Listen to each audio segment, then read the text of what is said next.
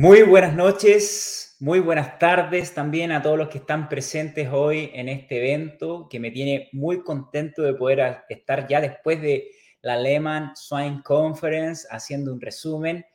Ya saben que muy pronto tenemos el 333 Experience Congress en formato digital por última vez. Afortunadamente ya la pandemia nos está dejando y el próximo año nos vamos de forma física a nuestro primer congreso presencial que va a ser celebrado en, la ciudad, en, el país de Colombia. Hoy eh, estamos también muy contentos anunciando de que se nos está terminando el año, contentísimos de poder mantener también la cantidad de usuarios que cada vez nos están siguiendo, que el tráfico web hacia nuestra comunidad, la interacción que está existiendo con cada uno de ustedes como usuarios. Y a esta hora de la noche o tarde estamos haciendo una entrevista muy importante para poder resumir los avances científicos que ocurrieron en la última Lehman Swine Conference, el evento de referencia del mundo científico en salud y producción porcina que se celebra en Estados Unidos, en la Universidad de Minnesota. Y para esto tenemos a un gran invitado, alguien amigo de la casa, una persona con una vasta experiencia, al señor Edgar Díaz. Edgar, ¿cómo estás? Hola Reinaldo, ¿cómo estás? Gracias por la invitación otra vez. No, gracias a ti por estar a esta hora conectado desde Estados Unidos. Bueno, a toda la comunidad decirles que Edgar Díaz es un profesional del mundo animal, principalmente de la porcicultura, de la producción porcina. Él es consultor en sanidad y producción porcina y tiene experiencia en management, en marketing estratégico en el sector farmacéutico. Actualmente se desempeña como el gerente de técnico y de marketing de, de, Seba Salud Animal en Norteamérica. Edgar, hoy tenemos una, una tarde, noche interesante porque vamos a discutir los 10 avances científicos que a tu visión eh, han sido los más relevantes. Sin duda que vamos a hablar durante, de otros más quizás en esta conversación. Pero primero preguntarte un poco cuál fue tu apreciación de, de esta última Lehman un poco porque también tiene el factor humano, el poder ver amigos, etcétera. ¿Qué te pareció esta última edición del Alemán Swine?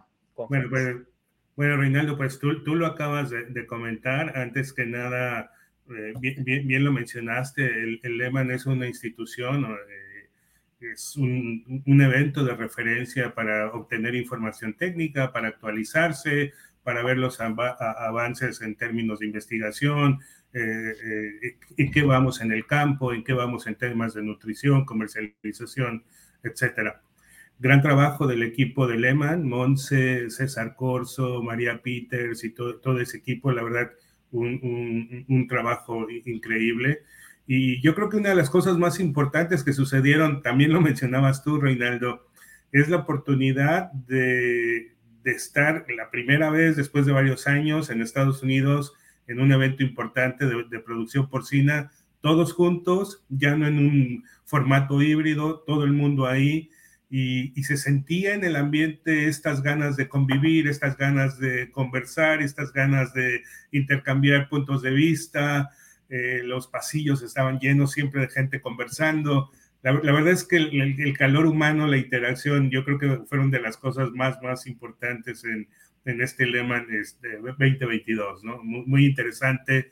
Eh, creo que e, esto es lo que se lleva a las palmas y somos muy afortunados de poder regresar a tener reuniones en vivo, ¿no? Qué bueno, qué bueno, me alegro mucho.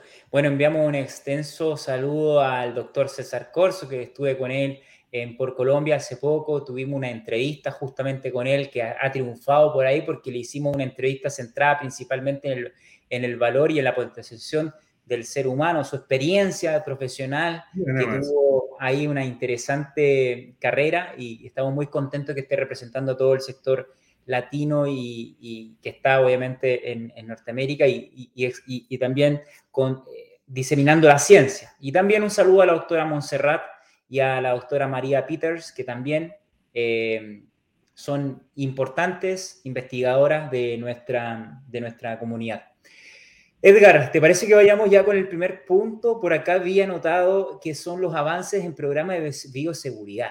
Cuéntame un poco cuáles son esos avances, porque hoy en día, frente a la peste porcina africana, uy, tenemos que estar muy, muy atentos a estos avances. Sí, eh, aquí, aquí, es, muy importante, eh, Reinaldo. Eh, yo, no sé si, deberíamos de hablar ciertamente de avances o volver a poner el tema de, bioseguridad, que nunca lo hemos quitado, pero volverlo a poner en la mesa y dimensionarlo y entenderlo, entenderlo de manera diferente. tú lo mencionas muy bien.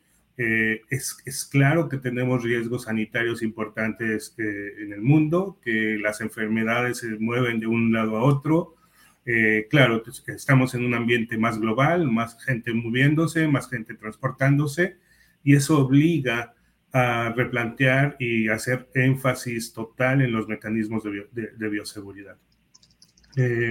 hubo una mañana casi, casi dedicada, al menos la mañana, la, parte de, la conferencia Carlos Pilluán eh, dedicada a temas de bioseguridad.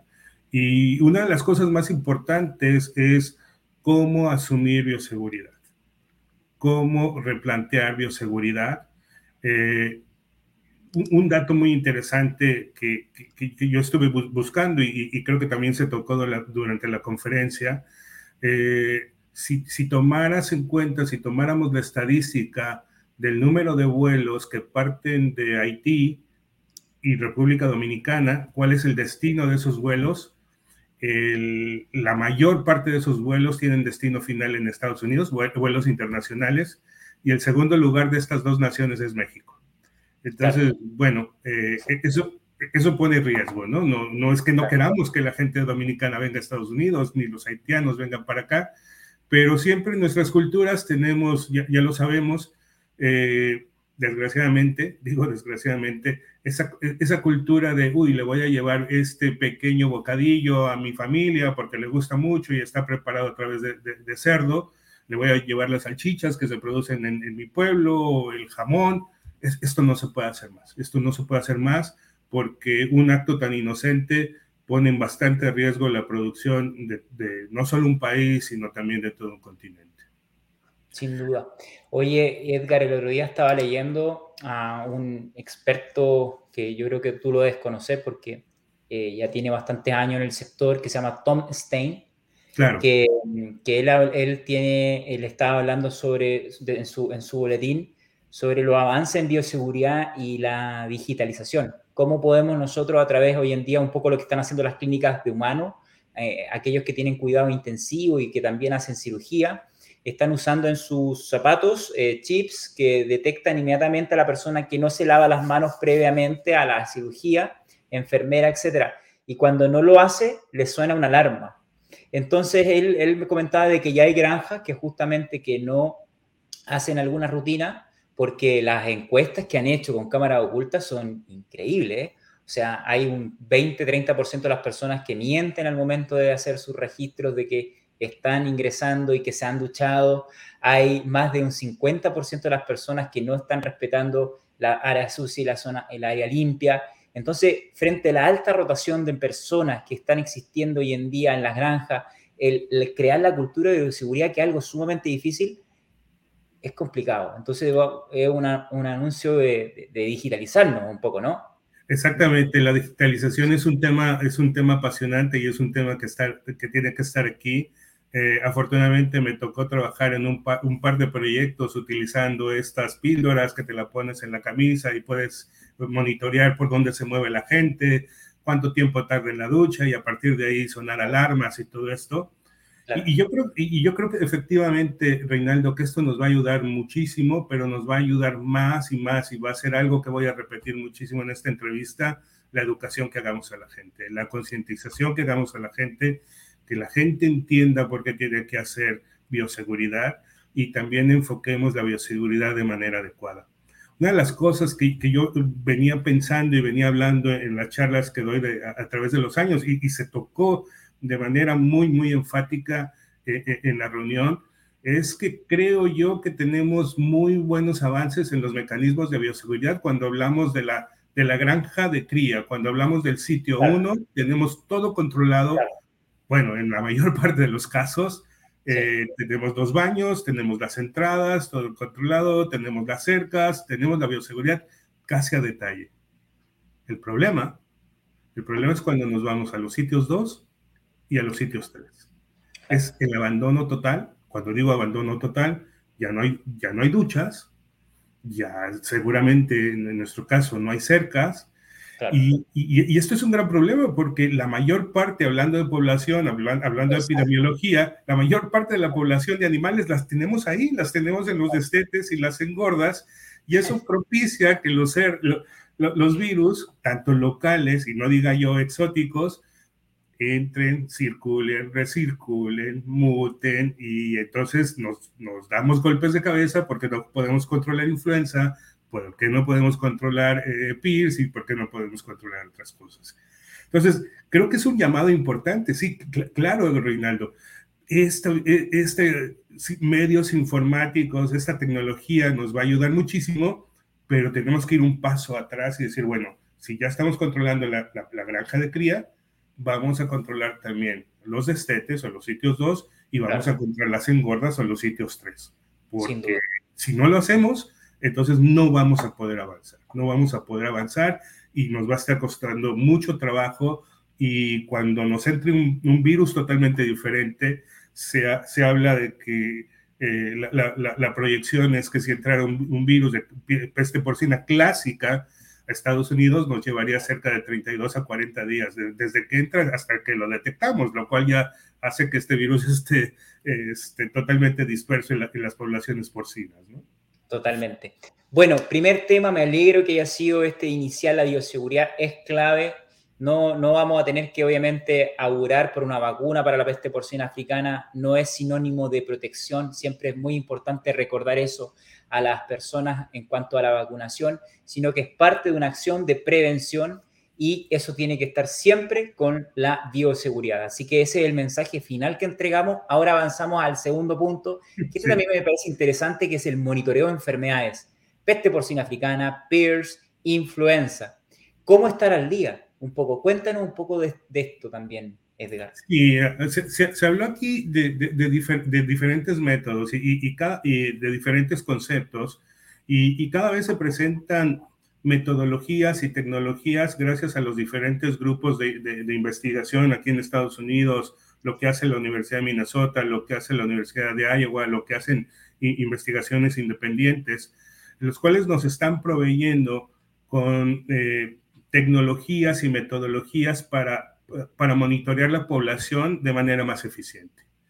Antes todo lo teníamos que monitorear eh, de manera inicial a través del sacrificio del animal, pasamos al suero, pasamos al PCR del suero, pasamos a hacer PCRs a través de cordones eh, y, ahora estamos hablando de que, ayudó muchísimo los cordones, pero estamos hablando de otros mecanismos. Si, si tomamos de animales que, que, van a la mortalidad o que caen muertos, si tomamos eh, muestras de ese tejido, por ejemplo, eh, muestras de lengua, muestras de oreja, y con esto eh, la idea básicamente es ampliar el número de animales que estamos monitoreando, ampliar la base de animales que monitoreamos, a, monitorear más animales para tener una, una fineza más clara en lo, que, en lo que estamos monitoreando. Hemos avanzado muchísimo con los cordones, una invitación para muchos lugares en, en Latinoamérica.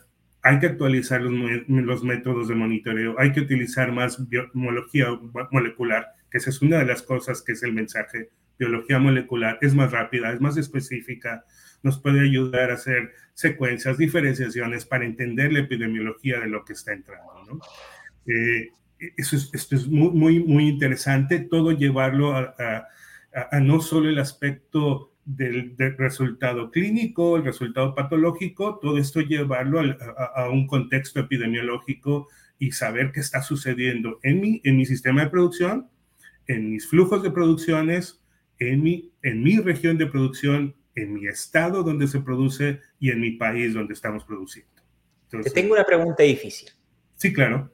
Ya, ya te conozco. ¿Cuándo crees tú que podamos tener monitoreo en tiempo real en la granja molecular? No sé, yo me imagino un kit y, o, tener un sistema diagnóstico dentro de granjas. ¿Eso es muy caro? ¿Eso ¿Lo crees que exista en el futuro? Wow, eh, es, una, es una pregunta muy difícil. Eh, yo, participé en, en, los, en, los, últimos años eh, en diferentes proyectos para crear eh, laboratorios de diagnóstico, irlos mejorando, implementando como el servicio al cliente o para la creación de vacunas comerciales autógenas.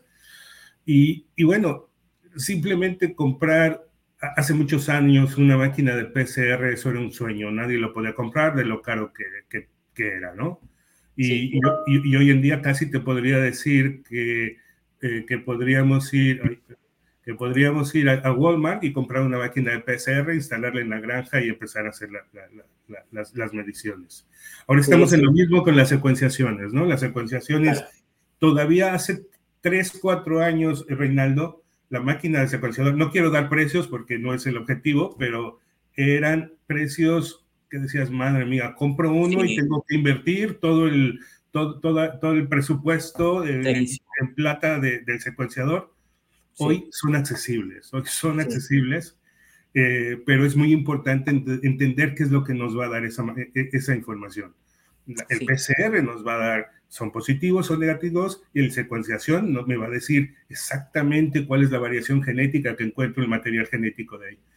Todo esto me sirve, insisto, si lo llevo, si lo proceso, si tengo que contratar gente especialista en informática de biología molecular y estos que lo suban a la nube que lo pase pasen un epidemiólogo y que el epidemiólogo se lo regrese al clínico para tomar decisiones. Claro. es que tenemos granjas muy grandes, o sea, hay empresas que tienen 80 mil, 100 mil vientres y yo creo que, a ver, puedo estar hablando cosas que no estén muy relacionadas a la realidad, pero quizás les sea mucho mejor tener así como un laboratorio de semen, de, de extracción de semen, también tener un, un centro de diagnóstico. Claro, hay, dos, maneras de hacerlo. Uno, lo que tú dices, o sea, crear tu propio laboratorio con pruebas básicas, serología básica, biología molecular básica, y ya después mandar y remitir material genético para pruebas mayores o para mayor profundidad. O dos, nosotros en Estados Unidos, afortunadamente, tenemos un sistema de transporte y de comunicación impresionante. Entonces, no lo necesitamos tener porque mandamos una muestra hoy en la mañana, en tres horas está en el laboratorio de diagnóstico y antes del cierre del día tengo mi resultado. ¿sí? Claro. Cuesta dinero. eso es otra cosa importante, cuesta dinero. Y, y, el otro día, en los últimos meses, tuve la oportunidad de hacer algunos viajes en Latinoamérica. Me decían, Edgar, cada, cada, cuando ustedes monitorean a, los animales, bueno, cada, cada, vez que un grupo de animales eh, termina eh, su, su, su, maternidad y va al destete, lo monitoreamos. Dicen, oye, pero eso es carísimo, o sea, no lo podemos hacer. Claro que lo puedes hacer, claro que lo puedes hacer, porque esto te va a dar la, dar la información para tener mejores, mejores decisiones, ¿no? Interesante. Ahora, Muy bien, pues. una cosa importante antes de pasar al siguiente esto nosotros nos lo estamos planteando otra vez, eh, Reinaldo, por la frustración que tenemos y los golpes que nos hemos dado en la cabeza por nuestra incapacidad de mejorar las incidencias de PIRS y de influenza, sobre todo PIRS. Tenemos 10 años con una incidencia constante de entre el 25 y 35% de PIRS entonces, estamos hablando ya de bioseguridad, estamos hablando de bioseguridad en las finalizaciones, mejores herramientas de diagnóstico y mejores intervenciones, porque ya está, ya, ya, dijimos, esto lo tenemos que mover. Hablaste del personaje que nunca queremos hablar, pues de Pierce. Y justamente el tercer tema que has puesto es producción de cerdo resistente al PIRS, al Pierce a través de la edición genética. Uy, yo me acuerdo cuando estaba recién comenzando mi carrera y pusimos esta noticia el año 2014-2015. ¿Qué pasó finalmente? Porque se esperaba que el 2020 íbamos a estar gozando de estos cerdos. Mira, eh, una, una, una, pregunta muy, no una pregunta, una presentación muy interesante eh, del grupo de, de PIC, que son los que están avanzando con este tema, eh, Bill Christensen, Mark Culverson, eh, la, gente de marketing, nos explicaron dónde están. Y, parece ser que estos cerdos y esta tecnología está lista. El, el, gran problema que hay hoy en día con esta tecnología es el entendimiento, número uno, de la autoridad sanitaria, de cuáles son los alcances y repercusiones positivas o negativas de esta tecnología. Eh, yo personalmente tengo muchas expectativas de tener cerdos resistentes. Yo también. A, mí me gustaría preguntarle a Pace y a otras empresas que están trabajando que nos den un poquito más claridad, porque la gente está pensando en, eh, en cerdos que van a ser capaces de ser estériles a la, infección de Pierce, y yo creo que estamos hablando de resistencia, ¿eh? estamos hablando de una mejor capacidad de responder, eh, lo que necesitamos saber es hasta dónde, ¿no? Es que aquí hay un tema de comunicación, pues, aquí hay un, que hay que saber manejarlo, o sea, ya decir al público y, poner titulares de cerdos editados genéticamente, yo creo que no es lo correcto. Hay gran parte de, de, nuestros alimentos que ya están editados, una por selección natural. La misma selección natural es una edición genética, solo que es más lenta, ¿vale?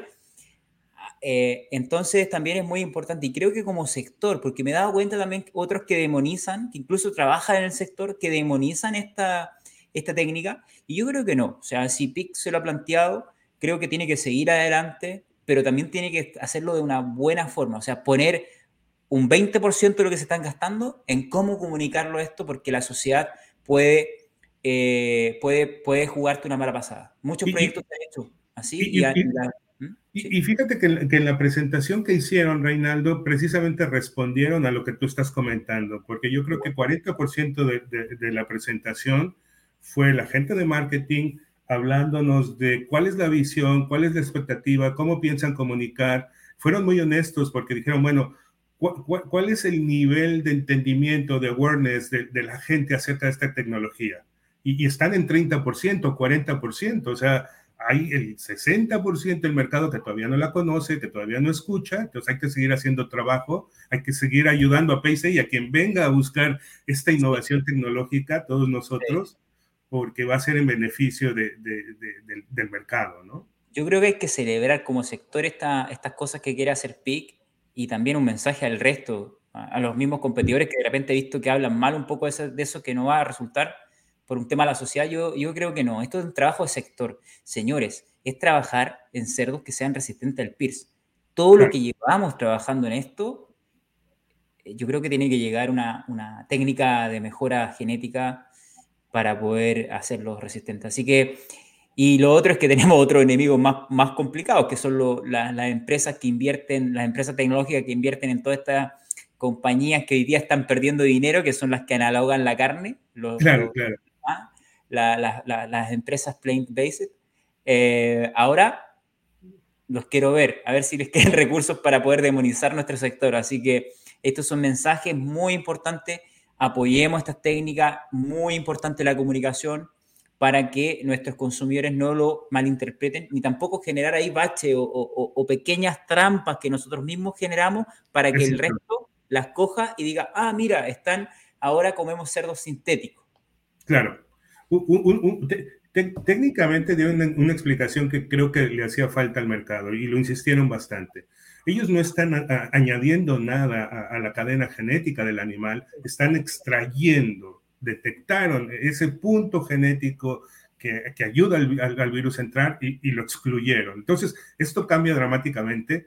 Creo que ellos tuvieron una, o han tenido, y otras empresas hemos tenido mala suerte por COVID, porque hoy las autoridades locales tienen mucho miedo de aceptar este tipo de cosas, en el cual, ¿qué pasa si este virus lo editamos y después se vuelve nocivo para los animales o la población? Hay que tener paciencia, hay que seguir insistiendo y hay que, hay que ponerles la información en el, eh, este, en el plato a las autoridades. Vamos a saludar a los que están presentes, porque estamos aquí, este es un, este un, un, prácticamente monólogo entre nosotros dos, tenemos mucha gente interactuando, enviamos un gran abrazo a Leandro Trindade, que desde Brasil, Leandro tiene gran experiencia en transformación de equipos humanos, él trabaja duro en granja, transformando equipos, eh, él es un convencido de que a través de metodologías de innovación social las personas se, trabajan. Y él justamente dice de que los problemas de alta rotación es un gran problema asociado a la bioseguridad. Y es un tema que no lo estamos viendo, ¿eh? no lo estamos viendo,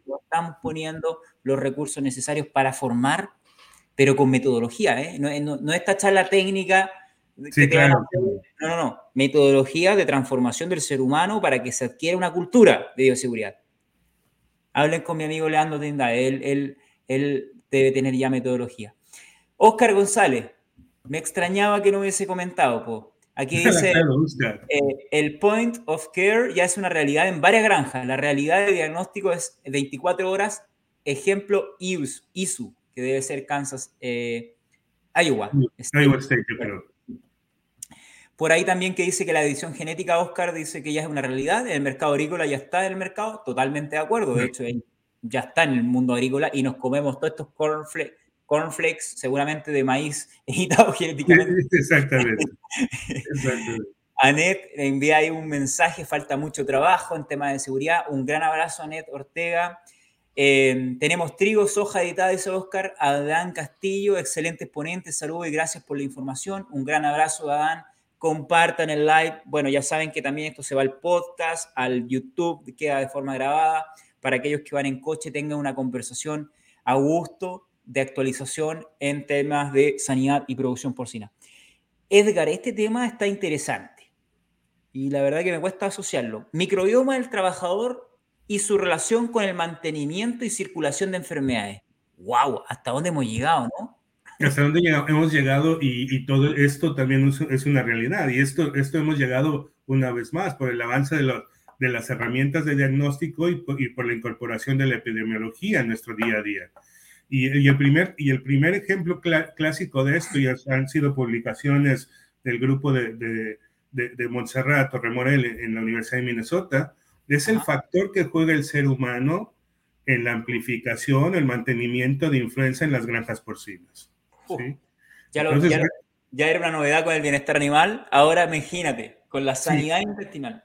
Sí, está, estábamos muy, muy, muy, asustados porque creíamos que el cerdo iba a contaminar al ser humano y parece ser que en las épocas de invierno los trabajadores, esas, esas influencias, esas, esas gripas son las que llevan a las poblaciones de, cerdos y recomiendan. Bueno, el mismo tema ahora se empieza a investigar para saber qué pasa en nuestro microbioma intestinal qué patógenos, qué bacterias, qué virus los trabajadores mantienen y mantienen una correlación con el cerdo. Es, un intercambio de, poblaciones, de microbiomas, de ecosistemas entre el del cerdo y el trabajador, que si no lo pensamos hacer, están estrechamente ligados y, claro, no es ningún, ninguna sorpresa.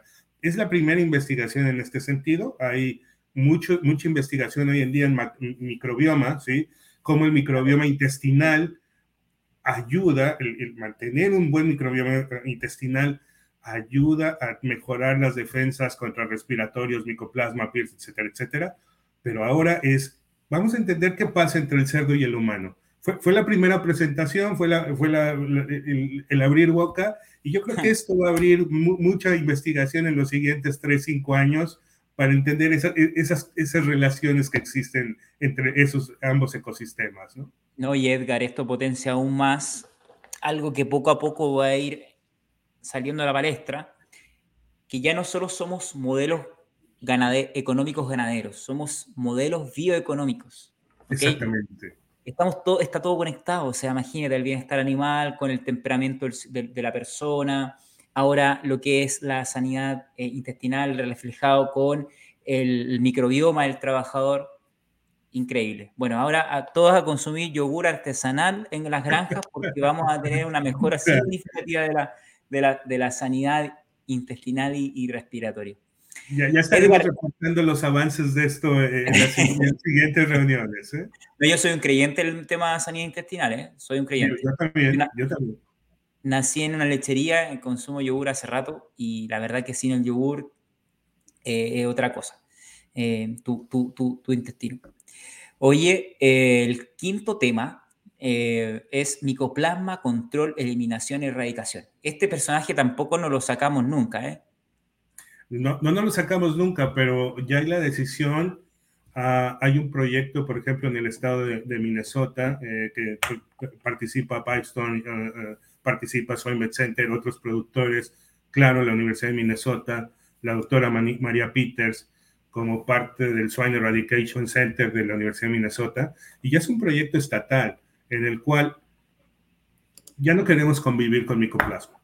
Micoplasma no es tan complejo como PIRS, tampoco estoy diciendo que es sencillo, pero ya se sabe que a través de un proceso de control, eliminación, exposición, control, eliminación, prueba y remoción, podemos eliminar micoplasma. Ya, ya, es un, ya no es un sueño, ya es un concepto validado y es un concepto que cada vez se está extendiendo más a, las granjas.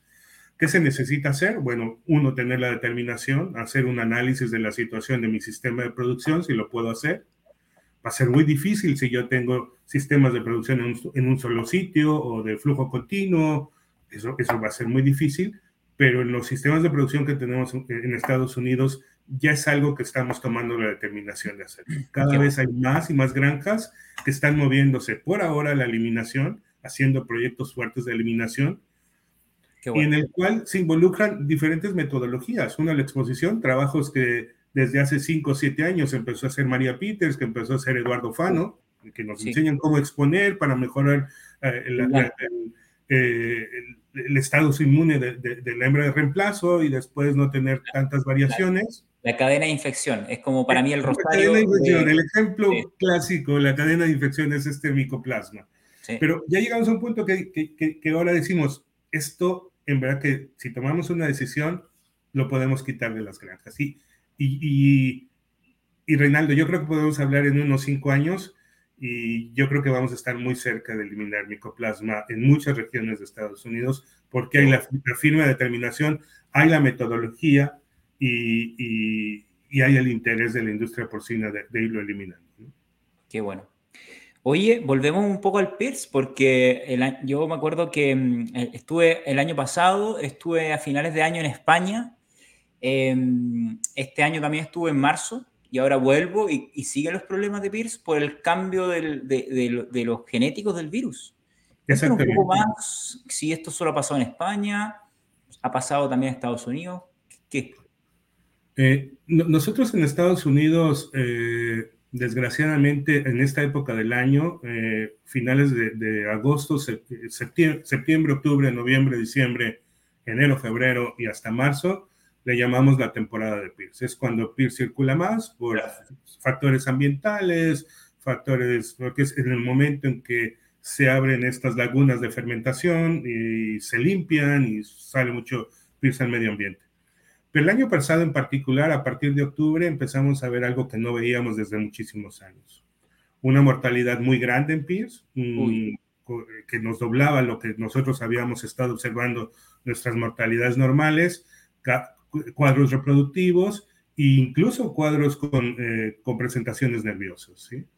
Eh, claro, todos entramos en, en, pánico, uno por la mortalidad, porque teníamos, creíamos que íbamos avanzando con el control de PIRS, y, bueno, nos, nos, dio la sorpresa y ahora la, información que nos presentaron es, todos asumíamos y la biología molecular nos decía que era un virus diferente, un virus 144, pero este grupo de la, Universidad de Iowa tomó el virus, eh, tomó virus tradicionales, hicieron un modelo de, desafío y se pudo comprobar que el, que el virus que circuló, que está circulando hoy en día, es más patógeno, causa más fiebre, causa más procesos de viremia, causa muy, mayor enfermedad respiratoria, mayores lesiones en el modelo de desafío. Entonces es un virus muy, muy importante, altamente patógeno, diría yo.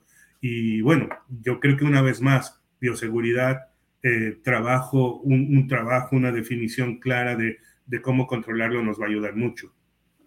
Yo voy a lanzar una, una, pregunta al, al a, ver, a ver si alguien, a, ver si alguien me toma el guante.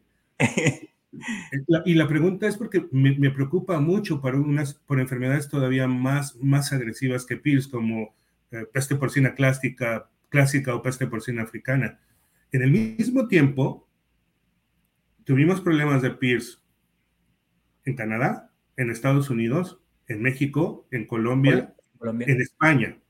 O sea, y, y la mayor parte de los casos es el mismo virus, o es un virus muy similar. O sea, ¿qué hubo en común? ¿Qué hubo en común para que en un proceso de cuatro meses diferentes países, incluso en diferentes continentes, tuviéramos una circulación tan fuerte del virus de Pierce? O sea, eso, eso me pone los pelos de punta, porque qué, bueno que circuló Pierce y no circuló una de estas enfermedades exóticas. Entonces, mucha gente me dice la alimentación, pero son fuentes de alimento diferente. La genética, son fuentes de genética diferente.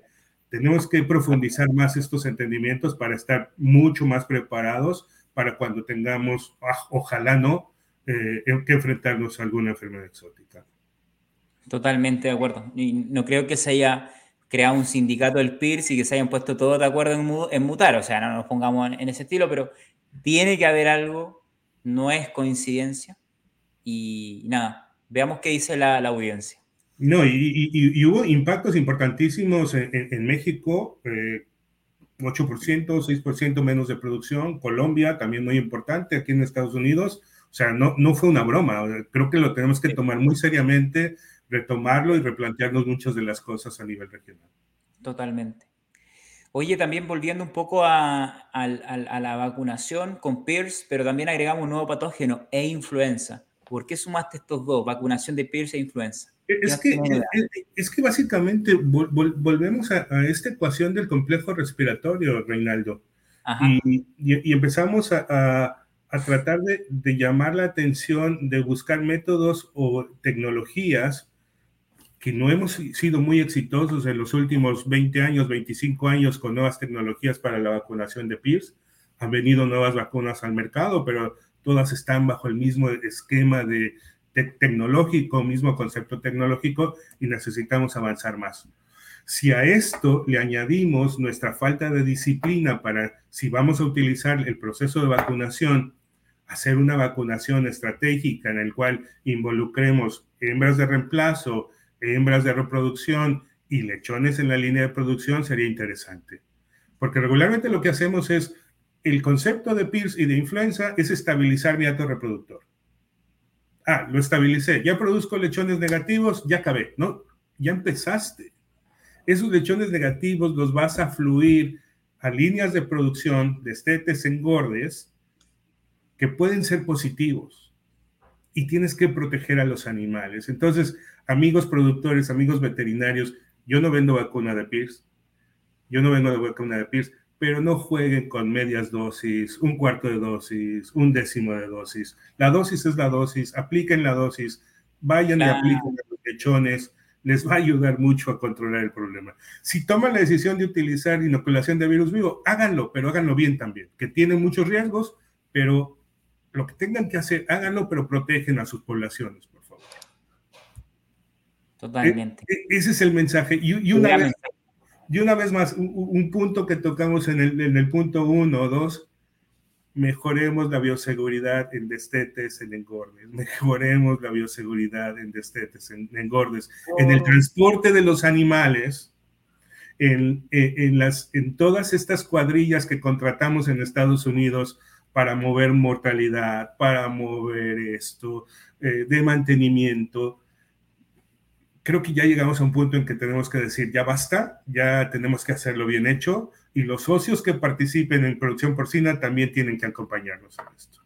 Uy, mira, aquí tenemos un comentario, nuestro amigo Oscar se puso medio conspiranoesco. sé que se va a reír él bastante porque él me, dice que yo soy, me, me gustan las teorías conspirativas. Eh, la apertura de eventos presenciales, de, según él, que puede ser una causa de, esta diseminación rápida de, los cambios genéticos del PIRS? Ah, no, no, lo creo, Oscar, porque no, no coincide tampoco en tiempo. No, lo creo porque los primeros brotes que tuvimos en, Estados Unidos eh, ocurrieron, dije septiembre, eh, octubre, pero empiezas a ver tus brotes a finales de agosto, septiembre, y todavía estábamos totalmente encerrados en, ese, a, eventos, eventos. Entonces, no, no lo creo todavía. Oscar acá también comenta, la, influenza es el gran reemergente con el riesgo de una antropozoonosis, sin duda, ¿eh?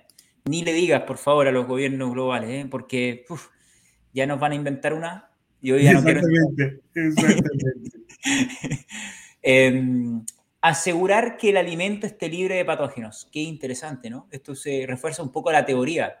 Eh, de, las posibles diseminaciones, ¿no? Este tema no, se hablaba hace 10 años, de, medir la, calidad del alimento del punto de vista sanitario, sí nutricional, pero sí, Y, hay, trabajos ya, ya, publicados que demuestran la, entrada de, virus, por ejemplo, el PED, la diarrea epidémica a través del alimento de un país a otro o de una región a otro.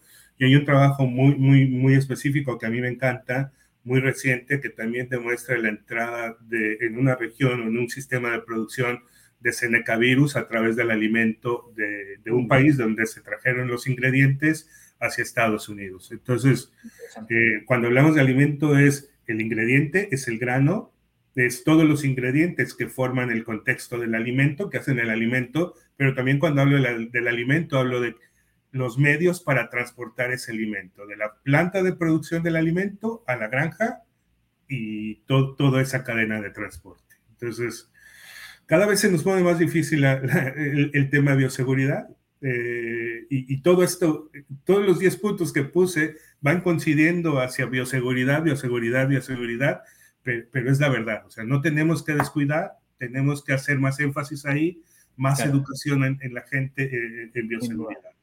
Educación, clave, un valor que, que me encanta. Oye, eh, el trabajador eh, a través de programas de apoyo, educación y soporte a las comunidades. Esto le va a encantar a nuestro amigo Leandro Tindrade, que es un fanático del crecimiento del ser humano a través de la formación y educación. Cuéntanos un poco más de esto. Qué, novedoso, ¿no? Que se está hablando de esto hace 10 años. Ah, era decir, eh, ¿te quieres ser psicólogo?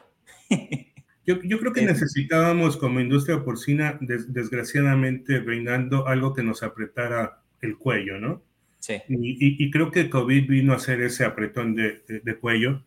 Cuando empezamos a tener eh, sitios de matanza que se cerraban porque el trabajador los trabajadores daban positivos a, a, a, circovirus, a, coronavirus, sí. a coronavirus, y entonces ya no había quien trabajar.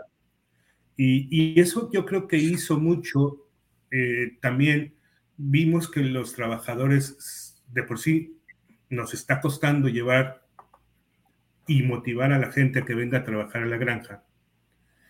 Y creo que se abrió la conciencia en la mayor parte de las, em, de las, empresas el rol que juega el trabajador. El rol que juega el trabajador. Eh, hemos hablado hoy en día de monitoreo de bioseguridad, de aplicación de bioseguridad, de aplicación de vacunas, de movimientos, de registros, de etcétera. Todo eso recae en una persona que se llama trabajador. Eso no se hace de manera automática. Y yo creo que era el gran olvidado de la industria porcina. Y, yo creo que al menos en, en, mi entorno en Estados Unidos, hoy en día los productores, los inversionistas, los dueños de estas empresas se han dado cuenta de que tienen que invertir. Sí, eh, sí. Para, completar las, las, cuotas y las necesidades que nosotros tenemos de trabajadores, eh, hay programas ya preestablecidos, acordados con el gobierno de Estados Unidos, que traen trabajadores trabajadores temporales, sobre todo veterinarios, a trabajar en las granjas como gerentes de, de, producción o de sitio o de área de producción. Y, y, es bastante la gente que, que, ha venido a Estados Unidos a trabajar en, en el sector porcino últimamente. Mucha. ¿Qué, ¿Qué, están haciendo las empresas? Tratando, número uno, un, uno de facilitarles su incorporación cultural a un país diferente. Sí. Porque yo, te cuento mi caso, yo, yo, yo me moví de México a, Estados Unidos y aunque somos vecinos y toda la vida convivimos, no es lo mismo vivir aquí. Entonces, las empresas les están ayudando en su incorporación cultural y están extendiendo esa incorporación cultural a las familias, buscando trabajos para la esposa, buscando la, una mejor programas de educación para los hijos, eh, y, también programas en su idioma, mucho, mucho en español, se habla bastante en español en las granjas porcinas de Estados Unidos y mejoras para las comunidades, escuelas, centros de entretenimiento, centros donde se puedan cuidar a los niños, centros donde puedan hacer otras actividades, deporte, actividades culturales, porque todo esto le va a permitir al trabajador estar cómodo, estar confortable y regresar a la granja y hacer su trabajo como lo debe de hacer. Más allá, aparte de los programas educacionales técnicos, eh, la, capacitación que le podamos dar, creo que nos hemos dado cuenta que tenemos que ir un paso más adelante y buscar el bienestar, el confort y esa culturización, entender la cultura y entender la diversidad que tenemos hoy en día eh, en las granjas, en la producción porcina y darle su lugar. Y, mm. creo que eso, eh, esa fue la gran noticia de, de, todo esto. Y yo los invito a, a que entren a, los sitios, a las páginas web de, de, las mayores 10, 20 empresas de Estados Unidos y todos tienen como una, un objetivo fundamental el, recurso humano, la diversidad y la culturización. Tenemos un amigo en común, de hecho, de, que es Carlos Rudergue, que justamente tiene un puesto que está enfocado en esto. En, en, el otro día me explicaba, estuve hablando con él el lunes y me hablaba un poco su, su labor, de, de, que toda la gente entienda y ejecute las cosas, pero que de una forma mucho más, ¿cómo te puedo decir? Eh, integral, eh, del punto de vista humano, de asegurarse de que los procedimientos estandarizados de operación se, se hagan de la mejor forma. Muy, muy importante. Vuelvo a repetir, sistema o modelos bioeconómicos. El ser humano es el centro, ante todo, eh, y en la producción de carne de cerdo es también muy importante. No solo en el bienestar animal, ya lo vemos ahora a través del microbioma, y todos los problemas que se originan en las granjas, el humano es el factor principal. Y los equipos, porque también hay que recordar que aquí se trabaja en equipo, en la producción porcina es muy difícil que todo dependa de una sola persona, entonces hay que potenciar a los equipos. Exactamente. La producción porcina se basa en producción y en trabajo en equipo. Y un gran líder. Exactamente. Exactamente.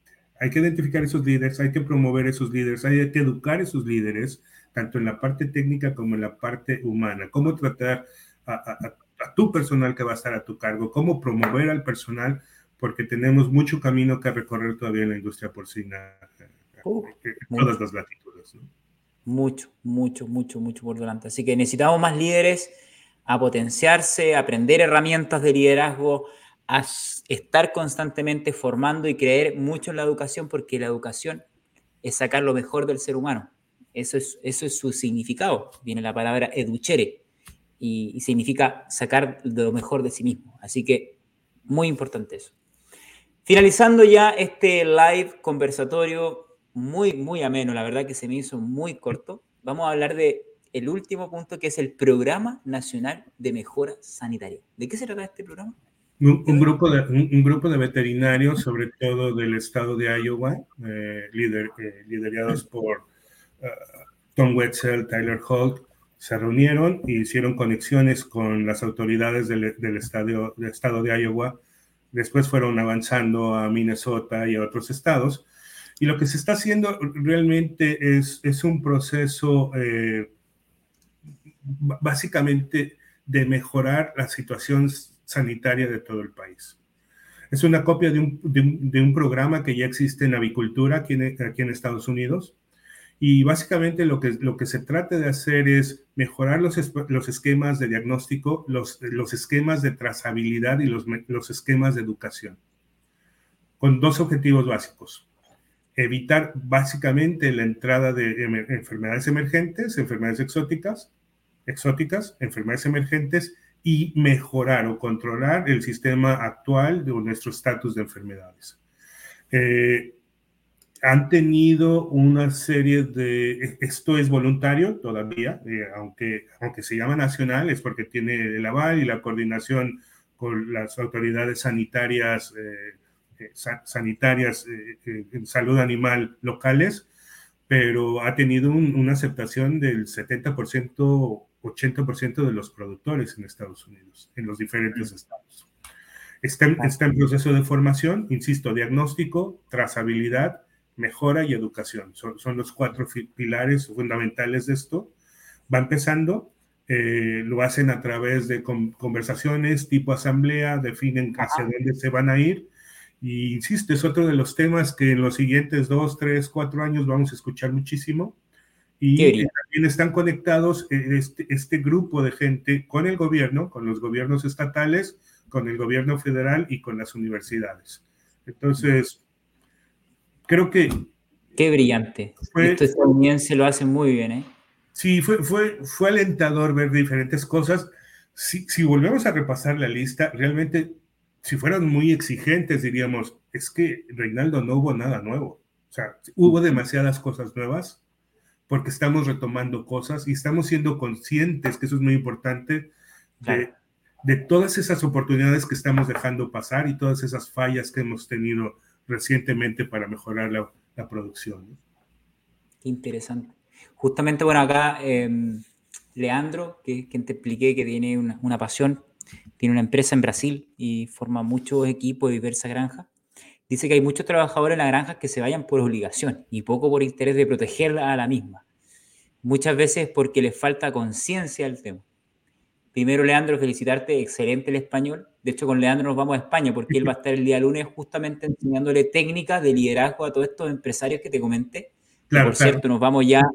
Próximo lunes estamos con 20 empresarios de Latinoamérica que vamos a estar en el Swine Management and Economic Program, que es un programa que está sacando la 3 Academy.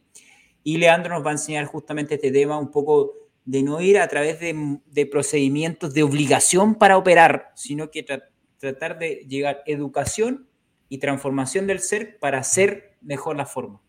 Creo que tiene que ser así la cosa, ¿no? Mira, mira cómo estamos reaccionando ahora con las mascarillas. Bueno, ustedes en Estados Unidos se las sacaron hace rato porque son los reyes de la libertad, ¿ya? Pero aquí, aquí todavía no la podemos sacar. Es que, ¿me entiende o no? El lunes primero de octubre la van a sacar, por suerte, porque ya la, la sociedad civil se tuvo que organizar pero no podemos hacer las cosas por obligación. La gente se cansa. Tenemos que transformar, hacer tenemos, educar. tenemos que concientizar. Eh, yo, estoy de acuerdo que se tenía que sacar, tenemos que tener la libertad de usarla, no, no usarla, eh, pero por lo menos eh, en el entorno donde yo vivo y los estados donde me muevo trabajando, este año, a diferencia de los dos años anteriores o tres años anteriores, ya hay otra vez casos que no llevan a la hospitalización, pero ya casos eh, de, de, gripas bacterianas o catarros virales que no veíamos porque estábamos muy con... sí, este sí, sí. No, y hay países como España, por ejemplo, que el que está enfermo, que se la ponga. O sea, conciencia de que cuando estás enfermo emites el, el, el virus. O sea. Igual para el trabajador de la granja, lo que tú decías y decía Leandro, hay veces que tratamos de forzar la bioseguridad estimulando al trabajador, pagándole un bono y pagándole más. Qué, qué, bueno. Pero si no le explicamos por qué y si no le damos el ejemplo, nunca va a suceder por más plata que pongamos en su bolsillo. Es educación y es concientización. Sin duda, sin duda. Raúl acá nos comenta líderes innovadores con gran sideresis para hacerle frente a una industria en constante evolución. Grandes temas y ponente. Raúl Aguilera. No le conozco a Raúl y nada, gracias por tu mensaje. Nada, 333 está comprometido no solamente con educarles en la parte técnica, sino que también en formar a líderes, en potenciar el asociativismo, en potenciar también el relevo generacional, que es un tema que, ojo, ojo, me gusta mirar a largo plazo. Yo había visto muchos casos que no, no se sabe qué va a pasar después del, del que fundó la, la, empresa porcina. Claro. Porque los hijos no quieren, quieren vender, no le encuentran razón a esto de la ganadería. Tenemos que poner una acción. Así que nada, pues el, el próximo Experience Congress presencial en Medellín, está invitado Edgar. Vamos a hacer una inducción, vamos a eliminar los stands. Son lo más poco sostenible del mundo. De acuerdo, tío así vamos a partir. Vamos a refundar los eventos presenciales. Hasta ahí la dejo nomás, porque si no le voy a dar mucha información a la competencia. Así que, em, e-, Edgar, muchísimas gracias por tu tiempo. Te lo agradezco un montón. Esto fue una iniciativa tuya. Tú me escribiste, a ti se te ocurrió y yo ejecuto, que es lo que estoy hecho para hacer junto con un gran equipo que me acompaña por detrás. Ahí está Génesis, un gran abrazo ahí a Génesis que me está ayudando por detrás en todo lo que es la parte técnica, porque eh, mañana me va a pedir libre, lo estoy seguro, estoy seguro. un, comercial o dos comerciales muy rápido. Dígame. Eh, lo, hablamos antes de entrar, eh, tenemos una población muy, muy creciente de veterinarios eh, que viene de México a Estados Unidos. Increíble el número que han venido en los últimos años, porque hay una necesidad. Eh, señores, tienen que seguir formándose. Ustedes trabajan como gerentes de producción, gerentes de granja, gerentes de área de granja, etcétera, pero son veterinarios y se tienen que seguir formando. 333 es una muy buena opción para ustedes y estén pendientes porque eh, se va a repetir por segundo año consecutivo el famoso eh, Lehman Conference en español, un gran esfuerzo de Montserrat una vez, María, César. Eh, estén al pendientes, es a mediados de, noviembre, creo noviembre 17 por ahí, y es, virtual para que todos en América Latina puedan estar y en España y estén al pendiente de ello, ¿no? Y, y como siempre, muchas gracias, eh, un placer estar aquí con ustedes. Un excelente aviso comercial porque justo tenemos que preparar en breve con la alemana en español. Nuestra directora técnica, Adriana, que está justamente escuchándonos, está ya en conversaciones con el doctor César y con la doctora Monse para justamente ser un media partner en todo lo que es la comunicación de esta ciencia para nuestro sector. Edgar, muchísimas gracias. Un abrazo, buenas noches a todos. Hasta pronto, ¿eh? Próximo evento, recuérdame nomás y le damos un, un, resumen, una hora, ¿eh? Esto es oro para los que no pudieron Gracias. Hasta luego, Reinaldo. Buenas a todos. Bye, bye. Chao.